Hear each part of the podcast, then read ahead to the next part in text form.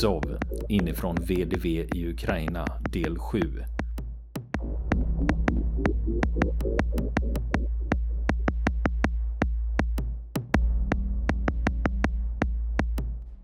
Sergeant Pavel Filatsev, han befinner sig i en konvoj med 56 luftburna gardesbrigaden. De kör i riktning mot Kherson. Det är 25 februari och de har kört förbi många sönderskjutna civila och militära fordon längs med vägen.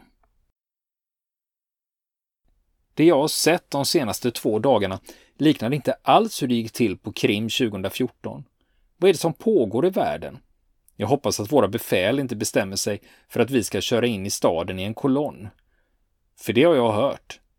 Det är att Kherson är en stor stad och om vi kör in där på kolonn, då kommer det att gå åt helvete. Grozny var mycket mindre. Har vi inte lärt oss någonting av våra tidigare misstag? Med tanke på hur dåligt förberedda, organiserade vi var, undrar då hur det ser ut på den ukrainska sidan. Vår ledning hade beslutat att vi skulle ta staden snabbt. Egentligen skulle vi tagit den igår. Igår hade vi i alla fall haft överraskningsmomentet på vår sida, men det blir precis som vanligt. Om det är rörigt i fredstid blir det ännu värre i krig. Jag hade på mig kroppsskydd och hjälm, slitna skyddsglasögon från hjälmen. De skyddar ögonen från vägdammen och var svåra att se ut genom. Utrustningen jag har på mig är obekväm. Spännet på vapenremmen till min automatkarbin har jag fått laga. Balaklavan jag har på mig är obekväm och värmer ingenting. Den gör också att det är jobbigare att andas. Det gör ont i axlarna och remmarna som håller uppe kroppsskyddet. Jag har inte tagit av mig det på två dagar. Byxorna jag har på mig är obekväma. Benen är ömma och nedkylda. Och de här vita bandagen vi har på armar och ben, de är redan nedsmutsade. Undrar vem det var som kom på det där. Om vi hamnar i strid på avstånd så syns de ändå inte. Jag har två cigaretter kvar i paketet och nästan alla andra har redan slut på cigaretter. Men okej, okay, jag får rycka upp mig. Jag är ändå övertygad om att det finns någon typ av plan för det här. Det verkar som att det någonstans i närheten finns en bro över Dnepr. Plötsligt saktar vi in. Vi kör framåt i låg fart, sen stannar vi. Då äter vi igen. Nu kommer militärfordon från vår sida körande i hög fart från andra hållet. Det är uppenbart att de förarna kör med gasen i botten och pressar fordonen till max. Jag känner igen vänner i några av fordonen. Jag blir orolig. Jag fattar inte. Hela vår konvoj vänder och blåser på allt vad den kan åt andra hållet. Vi vänder med vår lastbil och kör tillbaka så fort vi kan. De fordon som kan, de kör om oss, vilket leder till att vi lastbilarna hamnar på efterkälken och saknar skydd tills vi hinner ikapp de andra. Helvete, vad fan är det som pågår egentligen? Klockan är nog runt 16 nu. Jag har inte riktigt koll. Det känns som om vi kört fem mil åt andra hållet. Vi samlar ihop konvojen och svänger av vägen och kör in i skogen. 150 meter in i skogen ställer vi upp fordonen på de platser som vi får anvisat oss. Soldaterna sitter av och snackar med varandra och tigger cigaretter. Via befälen får vi reda på att någon hade sett ukrainskt raketartilleri, Grad, framför oss. Alla förbereder sig för att bli utsatta för beskjutning och gräver så snabbt de kan. Vi har nästan slut på bränsle i fordonen. Vi har problem med sambandet. Och obegripligt för mig, men vårt försvar arrangeras i någon sorts igelkottsförsvar. Men vi har inte fått reda på var vi ska placera granatkastarna. Det verkar som om varje befäl hittar på egna slumpmässiga positioner för de olika grupperna. Någon börjar gräva skyttevärn. Någon fattar inte var de ska ta vägen. Någon öppnar en fältranson och försöker passa på att äta. Vem och hur det är som faktiskt basar för det här, det är oklart. Min kamrat och jag bestämmer oss för att värma fältransoner på en brännare i väntan på att vi ska få order var granatkastarna ska ställas upp. På 15 minuter har vi värmt upp gröten och satt i oss den. Det är då någon från en granatkastarservis frågar en fänrik för granatkastarna, som är från Dagestan, att han inte har ätit något på två dagar och visste inte att vi hade vatten och fältransoner med oss. Fänriken ryter till att han får väl passa på att äta något nu då. Jag sitter tyst och äter och ser den här scenen utspela sig. De håller på att käfta med varandra. Så det handlar om att äta medan man kan. Vi har ätit klart och inser att ingen har cigaretter och vi har fortfarande inte fått någon order var vi ska ställa upp granatkastarna. Jag går runt och frågar efter sig. Jag ser flera bekanta ansikten och passar även på att lära känna några nya. Jag går fram till en man och säger Broder, kan jag få en sig? Han stannar upp och säger Broder, jag är faktiskt divisionschefen. men han tar fram en cigarett och ger till mig. Han tar upp en cigarett till sig själv och tänder den. Jag säger, ursäkta då, tack för cigaretten. Jag bryr mig inte om vilken grad han har. Det verkar inte som han bryr sig om det heller. Alla går omkring utan grad och förbandstecken. Med tanke på att vi måste vara beredda på att ukrainarna kan skicka raketartilleri, alltså grad, och det kan bli höga förluster för oss, runt 200-300 man. Ja, vi har vårt igelkottsförsvar. Våra helikoptrar och stridsflyg har inte setts till på länge. Vi saknar samband och är 100 kilometer bakom fronten. Alla är trötta och vill sova. Men ingen vill dö heller. En del uppbringar sina sista krafter och gräver skyttevärn och svettas. Jag njuter av cigaretten och går runt i vårt läger för att få reda på mer information. Det visar sig att den ytan vi håller är en gånger en kilometer ungefär och vi är runt 500 man här. Fordonen är kaotiskt uppställda. Det grävs skyttevärn och skyddsgropar i den sandiga jorden. Jag fattar att ett grävt skydd i den här sanden inte skyddar oss från raketartilleri, men det finns stora barrträd ovanför oss. De kanske hjälper till att skydda, även om raketen exploderar högt uppe bland dem. Då skulle ju splittret ändå flyga ner och sluta upp på 300 man. Jag går omkring med en klump i halsen och jag inser att jag kanske inte överlever tills imorgon. Och inte de andra här heller. Men de verkar ändå i alla fall vara glada att se mig. Precis som jag är glada att se dem. Jag går fram till en av grupperna och frågar efter cigaretter. De svarar att de inte har sig, men väl Nasvaj. Nasvaj, det är en typ av grönt snus som är vanligt i Kazakstan, Tadzjikistan och däromkring. Jag tar emot en pris och stoppar upp den under läppen och spottar saliv. Jag snackar med dem och de kommer från elfte brigaden. De säger att det bara är 50 kvar av dem. Det verkar som de är de sista som finns kvar från brigaden. De andra har antagligen stupat. Elfte brigaden flygs in hit med helikopter. Jag blir helt kall när de berättar vad de råkat ut för. Jag känner ett förakt för vår armé som klantar till allting. De erbjuder undermålig utbildning och nu hamnar vi i sådana här jävla situationer. Det är stötande när jag inser att jag kommer att dö så ovärdigt tillsammans med de här grabbarna under ett anfall av ukrainskt raketartilleri. Eller en ukrainsk motoffensiv. Eller vem fan det nu är vi krigar mot. NATO kanske? Vem var det som klarade av att slå ut våra förband som bröt igenom? Och var är vår huvudstyrka? Vad är all den här hypermoderna utrustningen som de pratar om i propagandan på tv? Som stridsvagnen T14 Armata, interkontinentala ballistiska roboten RS-28 Sarmat och överljudsbombplanet Tupolev 160. Redan nu förstod jag att min död var nära förestående. Men jag bestämde mig för att inte offra mig så lätt. Efter att ha gått runt lägret insåg jag att vi som är här nu är hälften av mitt regemente, förstärkt med delar av sjunde divisionen och elfte brigaden och en liten styrka från marinkårens specialstyrkor. Jag fattar inte hur det blev så här. Jag fortsatte att gå runt i vårt läger och trodde att vi var körda och att ukrainarnas raketartilleri definitivt skulle slå ut oss. Det skulle bli ännu mer förluster om ukrainarna skickade in sabotageförband mot våra ställningar efter anfallet med raketartilleri. De hade malt ner oss till köttfärs. Vi var utmattade, vi var i fiendeland, vi hade inget understöd i form av artilleri eller flyg. De som hade ryckt fram verkade ha blivit nedkämpade. När jag gick runt i lägret och letade efter mitt kompani så kom jag att minnas min far. Och allt jag visste om var 56 gjort i Jugoslavien och de bägge krigen i Tjetjenien och slaget om höjd 776 i andra Tjetjenienkriget. Det legendariska sjätte kompaniet slogs till siste man. Det verkar som vi skulle återupprepa deras öde. Röra, korruption, undermålig utbildning och sen rätt in i skiten.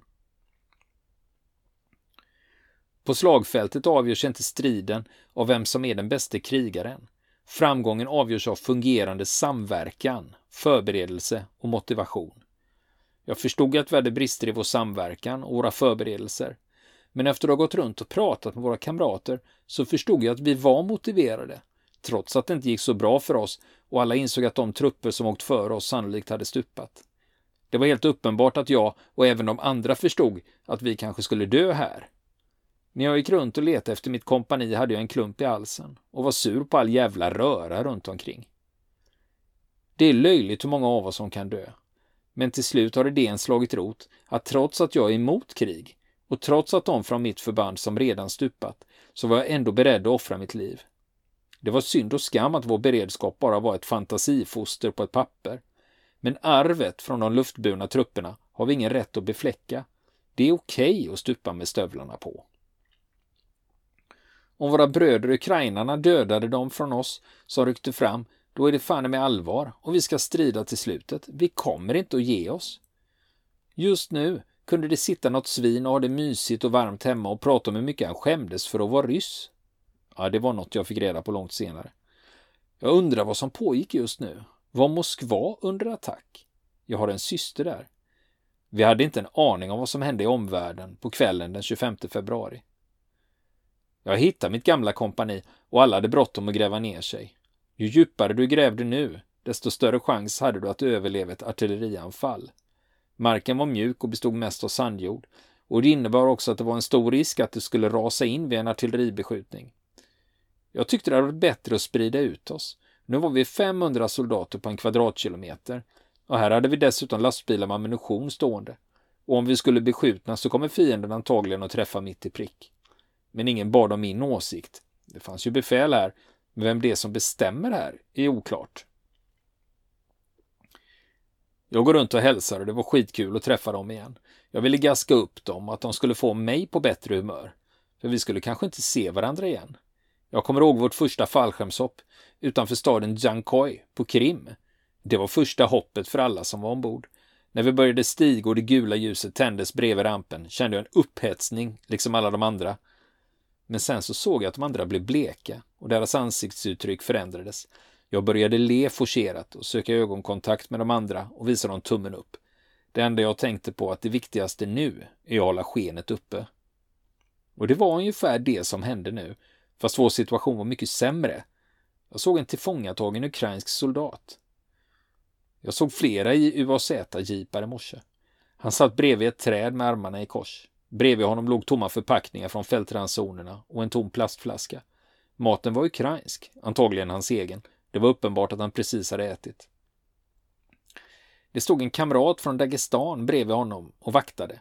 Jag fick intrycket att det handlade inte så mycket om att vakta fången som att skydda honom från våra egna trupper. En soldat som gick förbi skrek Skjut dem för helvete! Hur många av oss har de inte dödat?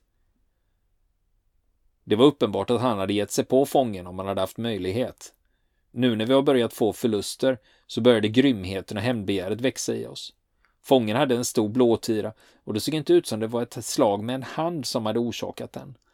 Av någon anledning ville jag träffa honom och prata med honom. Han var överviktig och runt 45 år gammal. Han rökte en handrullad Majorca-cigarett med mörk tobak. Han hade även gett en cigarett till soldater från Dagestan som vaktade honom. Han påminde om mig men ändå inte på något sätt. Den enda skillnaden är egentligen att våra länder är i krig med varandra, men vi föddes bägge i Sovjetunionen. Jag försöker se på honom som en främling, men det finns egentligen ingenting som avviker. Jag kände ingen vrede gentemot honom. Jag tyckte synd om honom, av någon anledning. Jag såg honom i ögonen och sa högt. Ja du bror, nu sitter vi det här tillsammans. Han tittade på mig förvånat och sa. Vad menar du? Jag log lite dumt och förklarade. För att nu sitter vi i samma båt. De kommer att skicka raketartilleri på oss. Han log och svarade. Ja, ja, då går vi igenom det tillsammans. Jag fick reda på av vakten från Dagestan att en annan soldat hade varit framme hos fången och ställt frågor men inte gillat svaren han fick, utan hade gått på honom med kängorna istället. Regementschefen såg det och han tvingade soldaten att be om ursäkt till fången och hota honom med krigsrätt. Vad var regementschefen förresten? Jag hade inte ens sett honom en enda gång, men jag visste att han skulle vara i närheten. Kompanichefen gick förbi och sa skämtsamt Nej, men är det inte Filatjev som föredrar granatkastarna? Fick du lämnat befälet som orsakade alla dina problem? Jag svarar surt att nu sitter vi alla i samma båt här och nu är det inte läge att försöka hitta någon att skylla allt det här på. Han tittade bort som att han höll med mig och gick vidare, samtidigt som han började skrika ut order allt vad han orkar.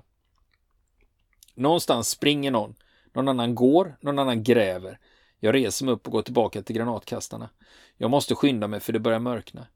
Jag går förbi några Kamaz-lastbilar. Ett underbefäl stannar mig och ber mig hjälpa till att lasta på några 200. Koden för stupade soldater som ska transporteras är last 200. Det lever kvar sedan Sovjettiden och blir allmänt känt under kriget i Afghanistan. Jag säger att jag har bråttom, men han säger att det går fort. Det är flera som hjälper till och de ser trötta ut. Det ligger tre stycken last 200 på båra på marken. Jag ser inte hur många som redan ligger i lastbilen. Jag hjälper till att lasta in dem. Det är tungt. Eller också är det jag som är sliten. När jag går därifrån frågar jag om de tillhör mitt kompani. De säger att de inte gör det. Efter att ha lastat på kropparna skyndar jag bort till mitt kompani. Där får jag reda på att vi har blivit anvisade en plats där vi ska sätta upp granatkastarna. Vi lastar av granatkastarna. Det ska egentligen vara fem man på en servis, men vi är fyra. Vi släpar dem bort till platsen där de ska sättas upp längre in i skogen. De är tunga, sandjorden är tung att gå i. Vi kommer fram och slänger ner granatlådorna och granatkastarna på marken. Jag står och muttrar att det här är helt åt helvete. Det är ingen bra position. Det är en liten glänta. Fem granatkastare står i rad och pekar åt olika håll. Vi har inget skydd eller understöd inom 200 meter från vår position. Vi är själva och vi har bara våra automatkarbiner att försvara oss med. Om fienden kommer fram mot oss genom skogen är vi körda. Resten av de andra som är i lägret vet inte ens att vi är här. Det är farligt för det är natt och risken att våra egna skjuter på oss med kulsprutor eller granatsprutor. Då inser jag att jag har tappat min automatkarbin när jag släpar på granatlådorna. Helvete också! Fästet till vapenremmen är ju kass och jag märkte inte när den lossnade och automatkarbinen ramlade av min rygg. Jag går tillbaka samma väg jag kommit och letar efter automatkarbinen. Det är nästan helt mörkt nu. Jag kom nästan hela vägen in i lägret till våra lastbilar när jag hör någon ropa. Vem ser vapnet? Jag blir lättad och ropar. Det är mitt! Tack ska du ha! Jag går tillbaka till platsen där vi ställt upp granatkastarna. De håller på och gräver värn där vi ska ställa ner granatkastarna. Jag gräver tillsammans med dem. Det är nästan mörkt. Vi har inga krafter kvar men fortsätter gräva. När vi är klara är det mörkt sedan länge. Klockan är 21. Vi är genomsvett och det har blivit kallt i skogen. Än så länge har vi inte blivit utsatta för artilleri. Det är bra. Men fienden kanske väntar till sin natt och sen kanske de sätter in infanteri mot oss i totalt mörker i skogen. Hur ska man annars förklara att vi inte utsatts för raketartilleri? Vi pratar om hur vi ska lägga upp nattens vaktschema. Det viktigaste är att skydda granatkastarna. Vi har skog på tre sidor om oss och vi har inga egna styrkor i närheten. Granatkastarna skulle kunna bli ett lätt byte. Vilken idiot har bestämt att vi ska gruppera granatkastarna här? En ung grabb har en teori att ledningen satte oss så här långt in i skogen för att vi ska vara svårare att upptäcka om vi ger eld. Huvudstyrkan däremot, de ser ju vägen nedanför och kan upptäcka fienden om den framrycker via den. Men säg att fienden kommer från skogen. Då är vi ett lockbete som fienden inte kan motstå. Vi tycker det verkar som förräderi att offra oss. Men nu behöver vi lugna ner oss. Vi vet ju inte hur den övergripande planen ser ut. Det enda vi har fått reda på är att vi ska ta ställningar här och gräva ner oss. Och förbereda oss på beskjutning av raketartilleri och att deras infanteri ska anfalla. Vi har inget samband, finns inget flyg, vi har nästan slut på bränsle i fordonen och vi är långt bakom fronten. Han kanske har rätt. Men varför inte spanarna här då? Och det hade varit mer logiskt att sätta ut dolda poster runt om och utanför vårt läger, men det är det ingen som har gjort. Helt idiotiskt. Vi har inte sett vår chef för granatkastarna sedan igår. Enligt rykte tog bataljonschefen med honom som eldledare. Kanske han också har stupat. Jag frågar en av kamraterna vad han tror och säger att han inte tycker synd om den idioten. Just en snygg attityd. Jag ångrar att jag tog upp det här. Det kanske är så att de lyckades bryta igenom fiendens linjer och ta sig in i Kherson. Och sen har de förskansat sig och är omringade och nu väntar de på att vi ska komma. Vi har fortfarande två löjtnanter som är plutonchefer, men de är hos staben någonstans inne i lägret. Vem är det som ska ge oss koordinater och skjuta med, med granatkastarna? I teorin kan vi skjuta granater härifrån mot motorvägen nedanför, men träden omkring oss är väldigt höga. Men med vår 82 mm granatkastare vore det som att vara på en skjutbana om vi får order att skicka granater mot motorvägen. Jag kommer på att mitt gamla kompani ligger riktade i försvar mot vårt håll, men vi ser inte varandra genom skogen. Alltså, om fienden anfaller genom skogen och om vi blir tvungna att strida oss tillbaka till lägret, då är det inte säkert att mitt gamla kompani fattar att det är vi som kommer. Alltså är det bättre att vi tar striden här, om vi blir utsatta för anfall. Precis som igår natt så börjar mitt undermedvetna tänka på Gud. Ja, vi är väl som alla andra. När vi blir utsatta för jobbiga situationer, då börjar vi tänka på Gud. Jag inser att jag antagligen inte kommer att överleva natten, men jag ska inte sälja mig billigt. Igår natt blev vi inte anfallna, trots att vi stod uppställda som jävla måltavlor. Trots att det var strider i närheten. Men jag tror inte vi kommer att ha samma tur i natt. Jag tror att hela Ukraina vet att vi är här och hur många vi är. Ibland hör vi skottlossning och explosioner på långt håll. Hur som helst, den lokala ukrainska militären som har det här som försvarsområde kan ju den här skogen utan och innan. Jag tänker så här att om det utbröt fullt krig så borde vi slagit till med kryssningsrobotar och annat för att slå ut fiendens militära högkvarter. Och inte bara det, vi borde även slagit ut alla deras större förband. Men något säger mig att det här inte går som det är tänkt. I skogen är det mörkt och tyst. Stjärnorna som lyser mellan molnen ger lite ljus som lyser ner till vår glänta. Genom bildförstärkarna ser vi bara vår glänta. Vi ser ingenting inne bland träden. Där är det för mörkt och inte ens bildförstärkarna klarar av att stärka upp ljuset där. Dessutom måste vi hushålla med batterierna. Vi börjar somna trots att det är kallt. Jag säger till grabbarna att sova i gropen bredvid granatkastarna medan två ligger nära gropen och spanar in i skogen på sidorna. Vi har ett extremt utsatt läge och om fienden dyker upp i skogen är vi körda. Jag är övertygad om att vi ska skifta poster varje halvtimme. Ingen av oss har fått sova på länge och jag är orolig för att vi ska somna allihop. Då kommer vi nog aldrig att vakna mer. Så vi gör så här. Två sover, två i post. Fast det känns som att du precis har somnat när det är dags att bli avlöst. Men det är ändå vackert på något egendomligt sätt. Det är kallt. Jag vill verkligen sova och tvätta mig. Och äta varm mat. Men just nu skulle jag vilja ha en kopp varmt kaffe. Och kolla på Youtube för att se vad som försiggår i världen. Men Youtube kanske är nedstängt. Någonstans långt bort hörs det skottlossning. Varför har vi inget samband? Kanske har någon satt in kärnvapen? Och var är vårt flyg? Jag vill röka med cigaretterna är slut sedan länge. Och jag vill inte somna när jag är post, för jag vill inte bli överraskad av något. Någonstans långt borta exploderar någonting. Nu är klockan fem på morgonen och det verkar bli ljusare. Det brukar ju vara bra att anfalla i gryningen. Nu är klockan sex på morgonen och det är ljust.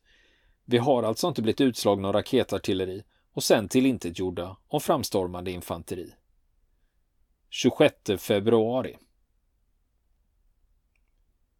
Nu var det ljust och klockan är sex. Det var skönt att möta en ny dag. Med gryningen kom hopp och tankar kring att det nog inte blir nödvändigt att dö hjältedöden just här. Nu börjar temperaturen stiga också. Min kropp är stel och öm. Jag har ännu inte tagit av mig kroppsskyddet. Plötsligt kan man höra ljudet av en konvoj på långt avstånd. Man hör ljudet av många larvband. Ljudet är lite förvrängt och det kommer inte från motorvägen. Inifrån lägret hörs rop. Kom igen, gör er redo! Ljudet från konvojen ökar. Det står klart att det är en stor konvoj. Det verkar som det är stridsvagnar på väg. Men vem ser det? Våra eller deras? Det är tyst i skogen. Alla är tysta och på helspänn. Nu är konvojen nära. De är i höjd med vår position. Då hörs det glada rop inifrån lägret. Det är våra! Konvojen tillhör 33 motoriserade skytteregementet. De hade med sig stridsvagnar, pansarskyttefordon, tankbilar och luftvärnsrobotar av typen Panzer M och bandhaubitsen MSTA. Regementet kom från Kamyshin.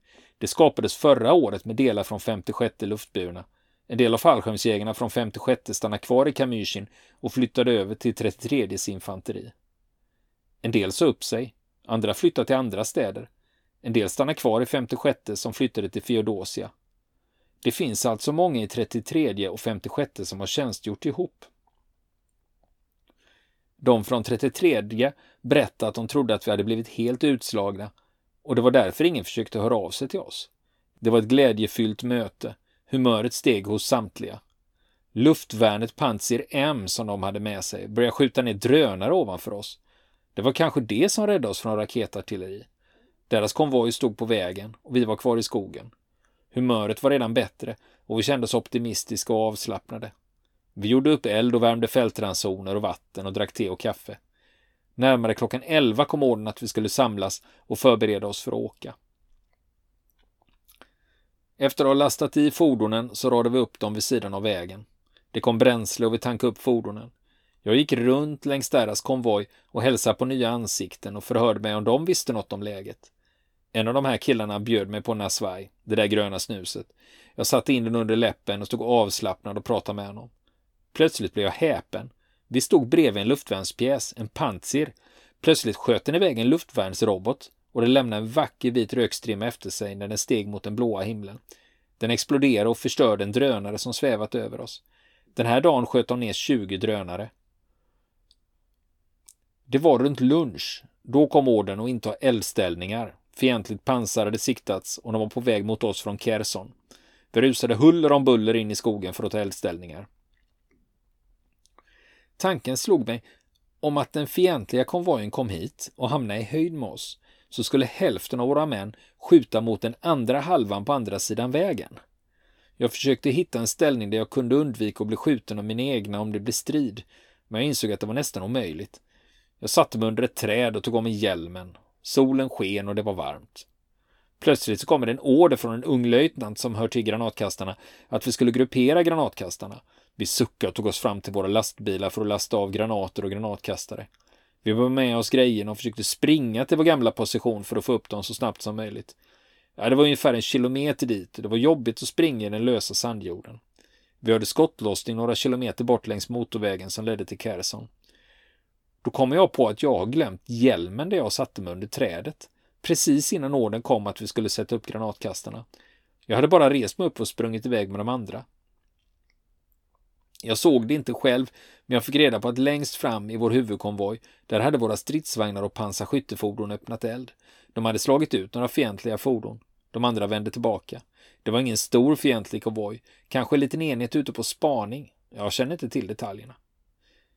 Precis när vi ställt upp granatkastarna kom orden att avbryta, ta med oss granatkastarna och lasta fordonen. Vi plockade ner allting och släpade tillbaka granatlådorna och granatkastarna.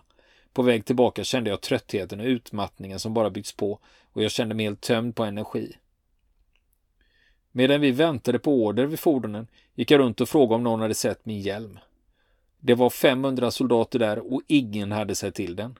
Och jag kunde inte hitta trädet jag suttit under. Nu känns det som min hjärna kokar av utmattning. På natten var jag helt genomfrusen. Nu är jag jättevarm och uniformen är genomblöt och svett. Vi förberedde vår konvoj och resten av fordonen tankades. Det anslöt fler fordon. Alla satt uppsatta i fordonen och väntade på orden att vi skulle börja rulla. Klockan 16 började vi rulla. Återigen var det dags att koncentrera sig på uppgiften och vara beredd på en sammanstöt. Framför huvudstyrkan rullade pansarskyttefordon och stridsvagnar som förtrupp. Ibland hörde jag stridsvagnarna ge eld och även ljudet från grovkalibriga kulsprutor. Vår konvoj körde med hög fart, men stannade ibland. Vi hoppade ut och gick i eldställningar. Men så kom orden att sitta upp och så åkte vi vidare. En kille från lastbilen bredvid hann inte med sin lastbil vid ett tillfälle, så han hoppade upp i vår lastbil i farten och klättrade upp på flaket. Han var en ung kille från Krim. Han hade varit i Kherson tidigare och när vi närmade oss bron så passade han på att berätta lite om området. Han var inte förtjust i Ukraina och pratade med vrede i rösten om nazisterna. Jag kände ingen vrede, men det var ändå intressant att lyssna på honom. För mig var det inte så stor skillnad på oss och dem. Trots det vet jag att jag aldrig skulle tveka att trycka av. Men samtidigt hade jag ingen känsla av att det vi höll på med var rätt. Det här var som att vara inne i en dröm. Och med det så avbryter vi Pavel Filatsievs berättelse för den här gången och så återkommer vi med mera nästa vecka. Vill ni komma i kontakt med oss så kan ni göra det via vår Facebook-sida som heter Fronten. Det är inga problem för er att leta er fram där. Eller också så mejlar ni på vår mejladress och det är frontenpodcastgmail.com.